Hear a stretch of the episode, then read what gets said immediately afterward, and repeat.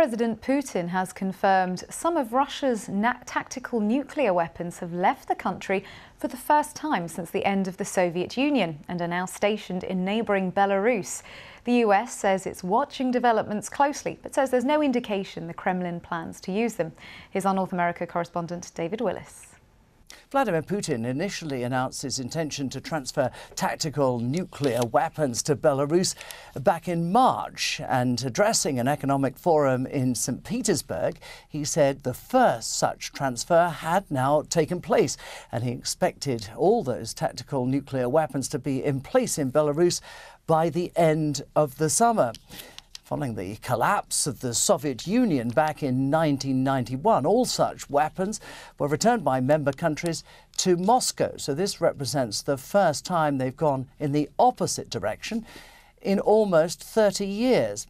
Belarus is, of course, a key ally of Russia and served as a staging ground for Russia's invasion of Ukraine last year. But Vladimir Putin has also been at pains to point out that these weapons will be used in self-defense if Russia's territorial integrity or indeed its very existence is put at risk. And here in Washington, D.C., the US Secretary of State Antony Blinken was also at pains to play down any possibility of a nuclear confrontation. With regard to the reports about Belarus, we've seen comments that were made in the last few hours.